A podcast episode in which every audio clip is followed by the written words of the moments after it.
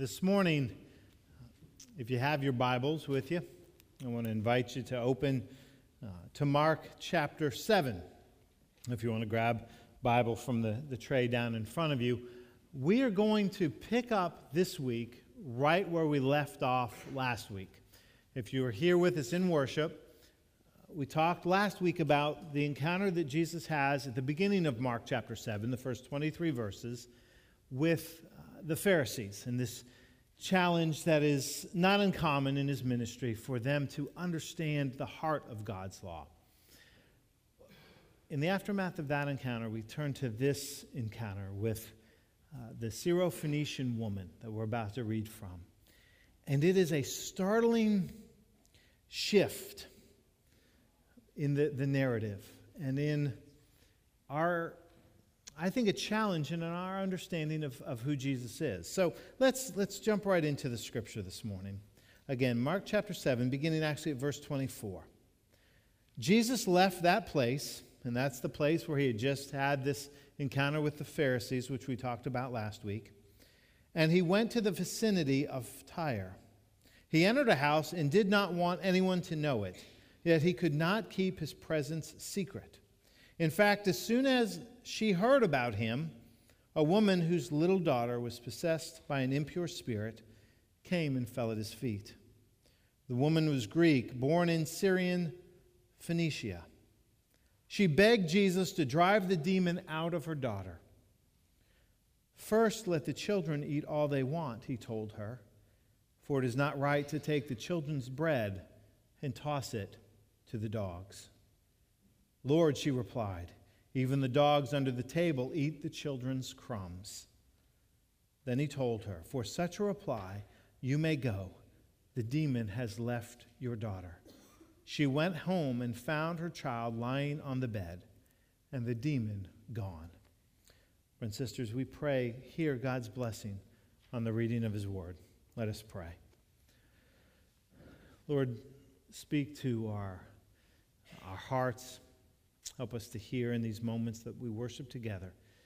Be open to the, the voice of your Holy Spirit as it speaks. And as we seek to understand your call upon each of our lives and your invitation through Christ our Lord. Amen.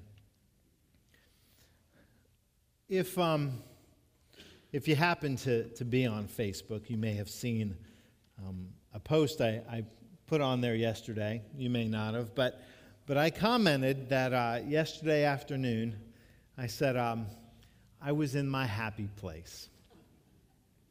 I was in my happy place for the very superficial reason that college football started yesterday. And I was able, because I had a, a, Saturday afternoon where I didn't have anything officially on the calendar, and, and I think I've shared before, but my, uh, my Saturday routine generally is, is to carve out some time during the day in which the sermon goes from paper to, to a mental imprint, the, the method I use to try to uh, internalize the message so I can be prepared to, for these moments together. And my favorite time of the year is now because when I have those Saturdays free, I, I don't have a man cave. Um, we don't have the room for it. But I have, as I shared last week, I've got kind of the man chair in the bedroom. And uh, I'll just go there and I put the computer on my lap. And on this, se- this season that we're in, TV goes on and college football basically until my brain shuts off at night. And, uh, and so that's, that's what I was doing. So I was watching football, I was preparing. And at the same time, because next week it gets even better, because next week we get to go from college football on Saturday to NFL football on Sunday.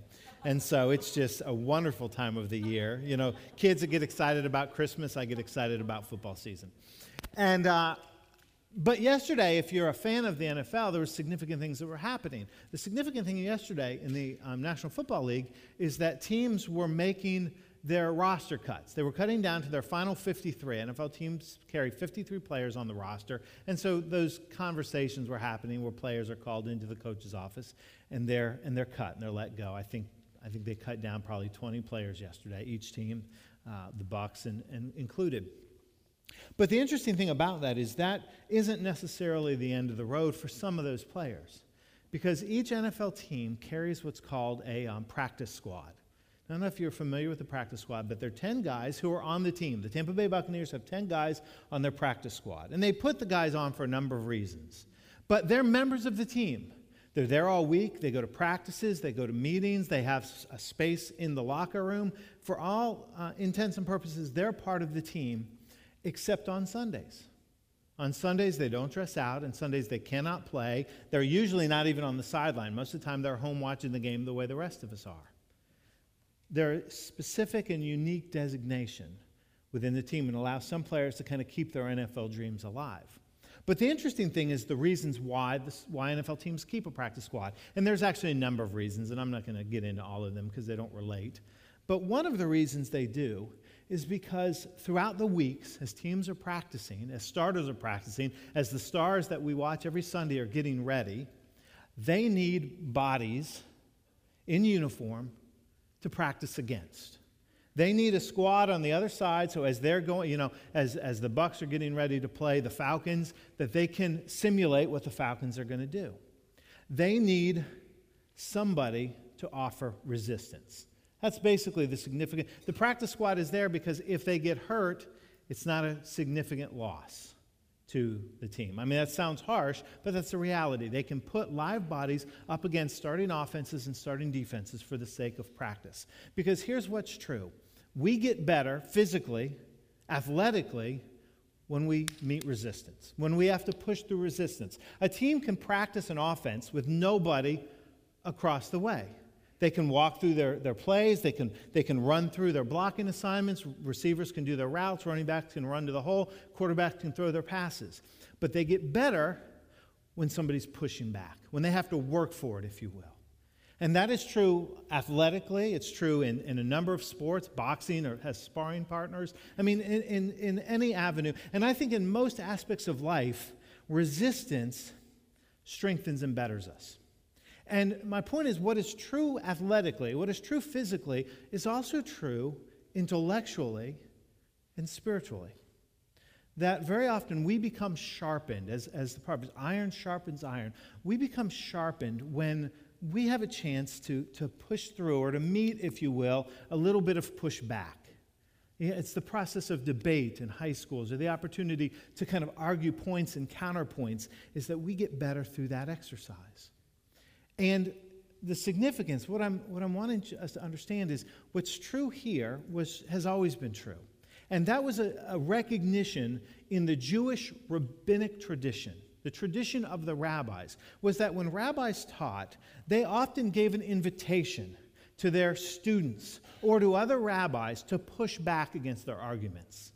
The, the Jewish literature throughout the centuries, from before the time of Jesus, is filled with the written works of rabbis who literally um, debate back and forth, who make points and counterpoints as they try to understand the law of God, as they try to understand the Torah, Genesis, Exodus, Leviticus, Numbers, Deuteronomy. And there, there's a famous uh, exchange in the medieval times between two well known rabbis of the day in which they go back and forth arguing this point Is the belief in one true God one of the 613 laws of the Torah, or is it the law in which those 613 rules are founded? Is it one of, or is it the foundation? Now, most of you go, really? You know, that's not engaging many of you right now. I can look by the blank stares, okay. But the point is, that's, that's the way that, that they, they understood learning happened. It wasn't quite as static as we often imagine it or, or remember it being with somebody like we're doing right now, up talking and everybody listening, or a teacher talking and students just uh, receiving. It was meant to be a dialogue, it was meant to be engaging. And that was what rabbis would invite their students into. And that is important because that is an underlying principle that I believe helps us begin to understand the story in a deeper and more significant way. This encounter between Jesus and this Syrophoenician woman. Because on its surface, if you really take some time and read it and let the story sink in, this ought to trouble you. Because this is not a picture of the Jesus we normally think of. This is not a picture of the Jesus that we normally imagine. He is coming off, like I said before, Jesus is coming out of this encounter with the Pharisees in which he challenges them because they've lost the heart of the law, which is concern and putting people above principles, if you will, putting love above law, the things that we talked about. They've, they've elevated preference and they've lost the priority of God. And in the very next breath, we have this encounter. And I want you to hear again as we kind of walk through it a little at a time. It begins with these words When Jesus left the place, this is verse 26, he went to the vicinity of Tyre. He entered a house and did not want anyone to know it. Jesus leaves the vicinity of his home. He leaves Jewish territory, if you will, and he enters into a Gentile community. Now, if you, you know, these are church words that we use all the time. Many of you know Jew and Gentile. That makes sense to you. But if it doesn't, here's the basic understanding Jews and Gentiles. If you were not Jew, you were Gentile. Everybody who wasn't Jewish, in, the, in the, the scope of their understanding of God's people, was a Gentile. So it was those outside the Jewish faith, the Jewish heritage, the Jewish history. And so Jesus enters into this place, and it says he did not want anyone to know of his presence. Now, this is not rocket science, friends. Why would Jesus go somewhere and not want anybody to know he's there? Why do we go anywhere if we, and, and hope nobody knows we're there? to watch football? It could be. That's a good answer. Yes, yes. To be left alone. To be left alone. Jesus wants to withdraw. This is one of those times, as I heard one um, commentator talk, he said, Jesus is prayed out, he's preached out, and he's peopled out. And he's empty and he needs to go and to recharge. Jesus was fully human. So his experience of life is no different than ours. I mean, I'm going to bet everybody in here has experienced moments when you've been peopled out, or whatever your job may be, whatever that is, you're out. You know, you need your, your family out. You need to withdraw. You need to recharge. You need to, Calgon, take me away. You know, those kind of moments. And so that's what Jesus needs. And what is true for us is true for Jesus. And that is that life has a weird way of thwarting our plans. And you know this. How many times have you gotten somewhere maybe home, and you're like, I've got nothing, I just need to rest. You lay down, you sit in your favorite chair, whatever it is, and as soon as you get comfortable, as soon as the eyes start to close for the needed nap, the phone rings, the doorbell rings. Parents, Mom, can you come here? And I'm very glad that's usually mom because I'm dad, so I can usually push that off. But, but those kind of things life has a way of, of intruding on our plans. And, and we have those moments where we respond in love, but very often there's other thoughts that are going through our head. And we just want a, a break. And that's where Jesus is. And just like us, is exactly what happens to him. The very next phrase in that first verse yet he could not keep his presence a secret. He could not keep his presence a secret. And so this woman comes to him. This Gentile woman comes and she breaks three significant social protocols. She breaks three cultural boundaries in this encounter that we may not be initially sensitive to because our culture is so much different. But the first thing she does is she is a Gentile woman who is approaching a Jewish teacher. Gentile and Jew. They did not mix well. The early church in Acts will struggle with this. How do we understand a church that's for both Jews and Gentiles when Jews and Gentiles historically did not play well together? And so they did not often um, intermingle, if you will, and converse. So, social faux pas number one is the Gentile approaches the Jewish teacher. Number two, and this is the most significant, she's a Gentile woman. And in the culture of the day, a woman did not approach a man. You didn't initiate conversation with one that was not your husband. And so, this Gentile, outside the Jewish faith, woman comes to this rabbi and this teacher. And the third protocol here is that she intrudes. He wants the break, he wants to withdraw, he wants to be left alone. And she kind of forces her way in and falls down at his feet. And if you understand that context, and if we were to stop there, you may expect, as some of us might react if we were in that situation, for Jesus to just say, I need you to go away right now. I need you to leave me alone. This is my time. This is my space. This is my moment. And to push her aside. But he doesn't do that. But what he says, on its surface, is equally as troubling. I want you to hear again, verse 27. She falls down at his feet and she begs him to heal her daughter. The words a daughter, a little girl, who was possessed by an unclean spirit. That was the way that they understood. That could be a number of things. It could be a physical illness, could be a mental illness. We don't know exactly what that spirit caused, but that was how they understood many of the afflictions of the day. In other words, her little girl is sick. And she comes to Jesus because she believes he can heal her. And he says, Would you heal my, or she says, Would you heal my daughter? And this is what Jesus says First, let the children eat all they want, for it is not right to take the children's bread and toss it to the dogs. Now let's contextualize this. Who are the children that he's referring to? Do you know? It's the Jews. Who are the dogs that he's referring to? The Gentiles. Now, if you are like me, that is not a very Jesus like comment that we expect. That is not a word that we would expect Jesus to speak. He's basically saying, My ministry, my mission, my call is to my people. And why should I use the gifts I've brought for the Jewish people on the Gentiles? Why should I take the children's bread and give it to the dogs?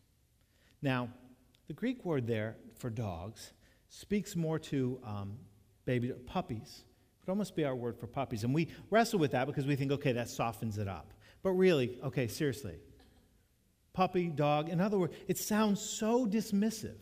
It sounds so anti Jesus. It sounds so opposite of what Jesus has just been talking about to the Pharisees that if you're really reading and paying attention, that ought to unsettle you. It unsettles me. And so I begin to think okay, there's one of two options here. Either Jesus isn't who we thought he was, Jesus isn't who we expect him to be, and in many ways, he's not. He's not Mr. Rogers. We create Mr. Rogers Jesus, but that's not who he was. Or, maybe it's an and or, there's something a little bit more significant going on. So let's assume that maybe there's something a little more significant than what we see at the surface. I had two conversations this weekend that would be very interesting if I could um, give you transcripts. Two phone conversations. If I could give you a typed out transcript of these two conversations, it'd be interesting the way that you would read and the assumptions you'd make about my relationship with the people I was talking to. The first transcript would be a conversation I had with my brother on Friday. Now, if you were to read that transcript and you didn't know who the two people were, and you read the word for word account of that conversation, I'm really confident you would assume that the two people talking to each other did not like each other at all. because there's a lot of um, snarky comments, there's a lot of um, seemingly insults that get traded when my brother calls, my standard answer of the phone, because you have caller ID nowadays, is, What do you want? That's generally how our conversations begin. And the banter goes on as we trade barbs back and forth. But if you read that statically, you didn't know that there was a little bit of sarcasm in there. You didn't know that my brother and I, and my, both my brothers are two of my closest friends, and, and that there is a, a bond that, that brothers share between us. You would think that that we don't like each other. Now, conversation number two, also on Friday night, was a response to about the 20th phone call that we have received in the last week in our household from a number with the area code 702, which is the Nevada number.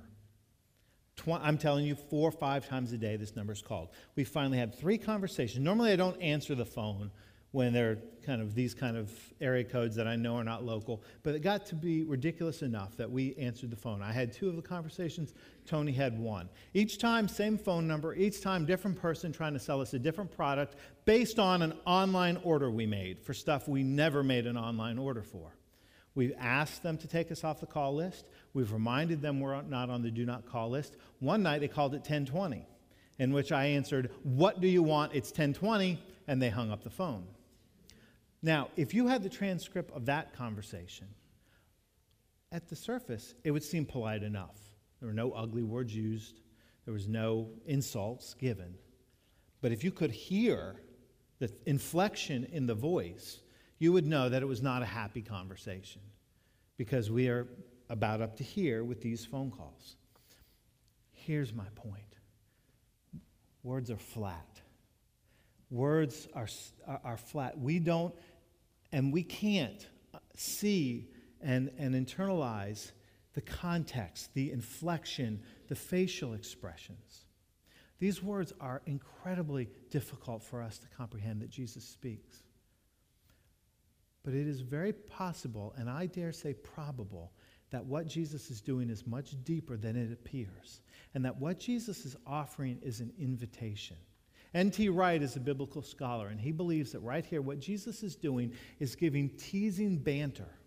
And he is inviting this woman, this Gentile woman, into an experience that is forbidden for Gentile wo- women. He's inviting her into the pushback of teacher and student, into the relationship of point and counterpoint. And so N.T. Wright imagines with a little bit of a, of a gleam in his eye and a sly, sly smile on his face, and imagine how that context would change the way we read the words. Jesus says to her, when she asks for the healing, why should what is for the children be given to the dogs? And he is inviting her in to the dynamics of a relationship in that very, very moment.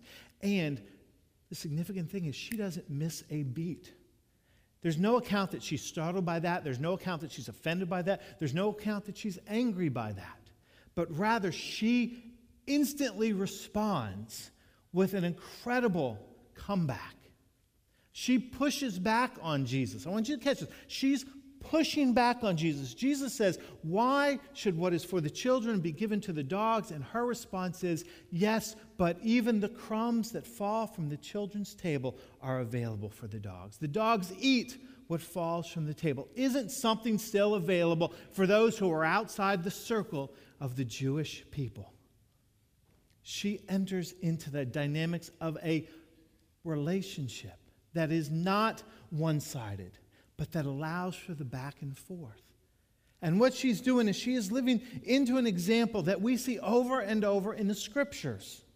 She's following a pattern that we see right at the beginning of the story in Genesis. She doesn't know Jesus is a Savior, she doesn't understand the divinity, the divinity of Jesus. But we see this kind of pattern over and over. In Genesis chapter 18, there's a story of Abraham who's visited by the angels. And Abraham is told from the mouth of God that the city of Sodom and Gomorrah is going to be destroyed unless 50 righteous people can be found. And if you know the story, we begin to see a pattern of pushback. We begin to see a pattern of sparring between Abraham and God, in which God says, 50 people. If I find 50, I'll spare the city. And Abraham says, Great, that's wonderful, God. But hey, how about 40? And God says, okay, 40. And Abraham says, thanks, God, that's very generous of you, but how about 30? God says, okay, 30. Great, God, thank you so much. You know what? Wait a minute, before we're done here, how about 20? And he gets it down to 10. 10 people. Now, the sad part of the story is they couldn't find them. But the point is, Abraham doesn't just sit back, he engages God. It's a dynamic relationship. If you go to Genesis chapter 32, we sang uh, the song about Jacob this morning. Jacob is pictured in Genesis 32, the encounter, so that he wrestled with God. It's painted in a physical confrontation. Jacob and God wrestle throughout the night. Exodus chapter 3. God appears to Moses at the burning bush, the famous story of Moses at the burning bush. It's a, it's, it's a verbal spar, it's a joust. Moses constantly pushes back on God. God says, Moses, I've chosen you to deliver my people. And Moses says, uh-uh, not so much, not me. Thanks, but no thanks. I'm good. And it goes over, and I mean, for an entire chapter, we see God call Moses, and Moses say, No thanks. And God says, This is what I'm going to do for you. And Moses says, Pick somebody else. And God says, You're going to be my deliverer. And Moses says, I'm not qualified.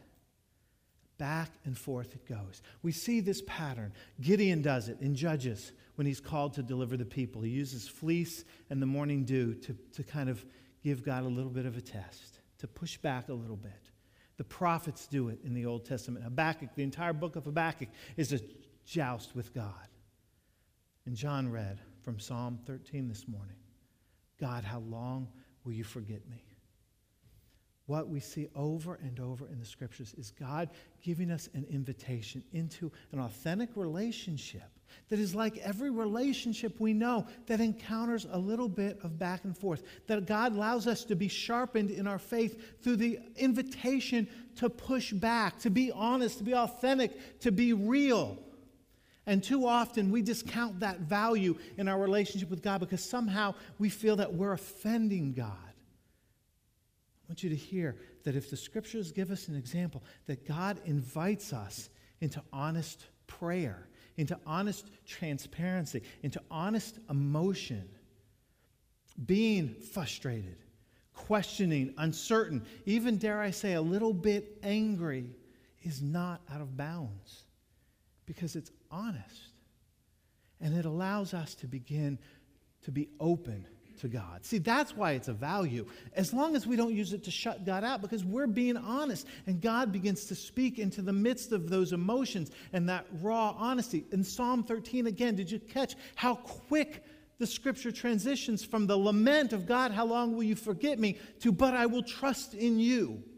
Because in the honest, raw moments of prayer, the psalmist begins to hear the response of God. God speaks into those moments in our lives, just as He does when everything's great and we're happy and we're full of joy. God is present in both those places. Jesus gives this woman an invitation to push back. And when the answer that Jesus gives isn't what she wants to hear, she pushes back and reminds us the second truth is that the pushback with God, the honesty with God, the transparency with God, even the frustration with God is still an act of faith because we're engaged in our Heavenly Father. And even ha- faith that is hanging by a thread is faith that God can use and work through. The faith that God can engage and strengthen us in. The point is, we just sometimes, we kind of whitewash the relationship with God because we think faith isn't about that kind of honest, raw emotion. The scriptures tell us otherwise. It, it, was funny. We were sitting here, and as John was inviting us to prayer, Jenny, I hope I don't embarrass you here. But as we're sitting there, John says, I want to invite you to prayer. And Jenny cracked her knuckles right next to me. And I thought, oh, that's perfect.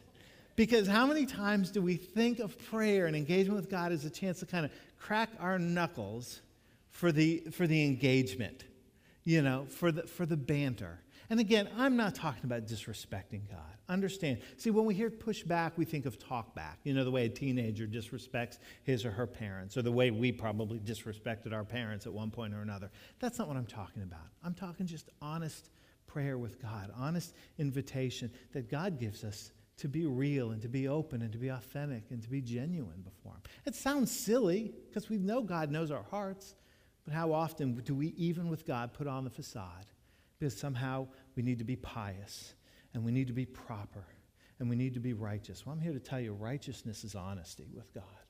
And that's part of prayer. God invites us to the pushback. The woman is blessed in that. Healing happens. But I think Jesus is blessed too. I think when she walked, Jesus had a smile. In fact, it's interesting that in Matthew chapter 15, the same story is told, but Matthew adds a little um, line that Mark doesn't include. It says that when she answered Jesus and said, Do not even the dogs eat the crumbs under the children's table, that Jesus looked at her and said, Great is your faith. Great is your faith in your trust and your willingness to engage the relationship. Friends, hear this. Be honest with God. Be open with God. Allow God to work in that when life is wonderful and when you're not sure what's going on like Psalm 13, honest prayers before God. Hear God's invitation to the pushback, to the relationship. Because I'm telling you, God works in those places as powerfully as he does anywhere else if we are willing to hear and to listen. Let's pray. Lord, help us to internalize the invitation you give to the relationship, to your presence, to your love, to, to the banter of faith. Because in those places you speak to us. Help us to hear. We pray in Christ. Amen.